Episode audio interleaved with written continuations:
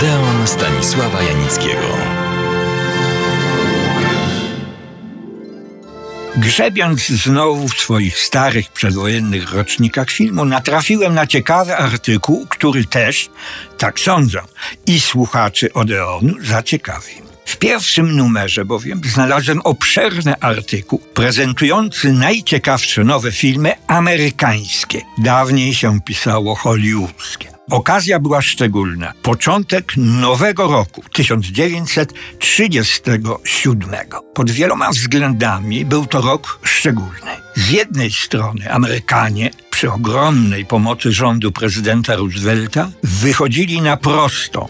Z drugiej strony jednak na horyzoncie pojawiała się druga wojna światowa. Mało kto jednak wtedy o niej myślał. Ciekawsze i atrakcyjniejsze były nowe dzieła Hollywoodu. Trafiłem na numer tygodnika film, w którym na pierwszym miejscu zostały zaprezentowane premierowe dzieła Hollywoodu. Dodatkową atrakcją jest to, że obszerny ten artykuł napisała Karolina Bejlin, znakomita polska dziennikarka i znawczyni szczególnie amerykańskiego filmu. Obszerny artykuł nosi tytuł Co grają w amerykańskich kinach? Opatrzony on jest licznymi zdjęciami. Z tekstu oczywiście skorzystałem. Przyjeżdżający do Nowego Jorku amator kina ma w pierwszej chwili uczucie, że zaraz straci zmysły. Olbrzymie możliwości wyboru doprowadzają go do zawrotu głowy. Gdy wyjdzie wieczorem na ulicę Nowojorską, rzucają się na niego jak dzikie, żarłoczne zwierzęta reklamy neonowe zachwalające film. Jest ich dziesiątki, setki, tysiące.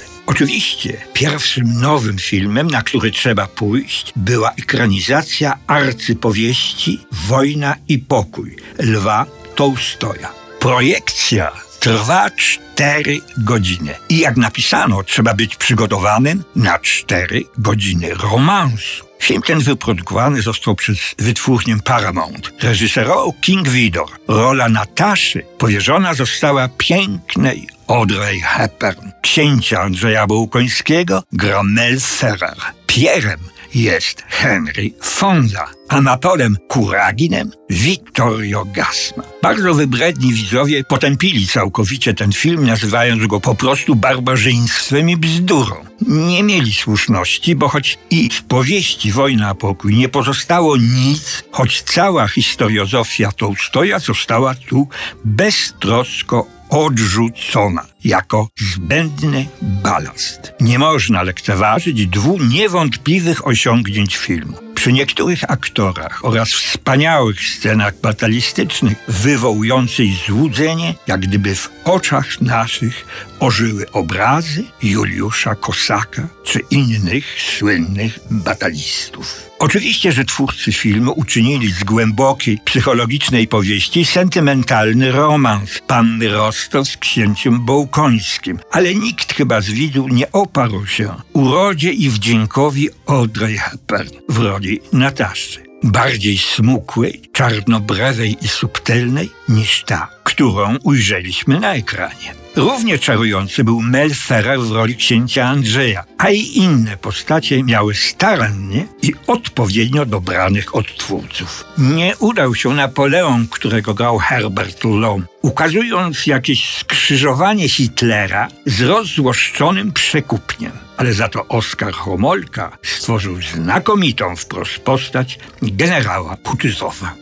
Sceny batalistyczne na olbrzymim ekranie wypadły imponująco, choć chwilami nużyły, gdy je zbyt długo przeciągano. Wielkie śnieżne równiny, do których filmowania sprowadzono tonami sztuczny śnieg, robiły wielkie wrażenie. Mimo takich czy innych usterek, pozostanie ta wersja filmowa Wojny i Pokoju na trwałe w historii światowej sztuki filmowej. A za tydzień przypomnę dzisiejszym widzom o zupełnie innych, współczesnych filmach amerykańskich, które miały swe premiery w roku 1937. Do Odeonu serdecznie Państwa zapraszam.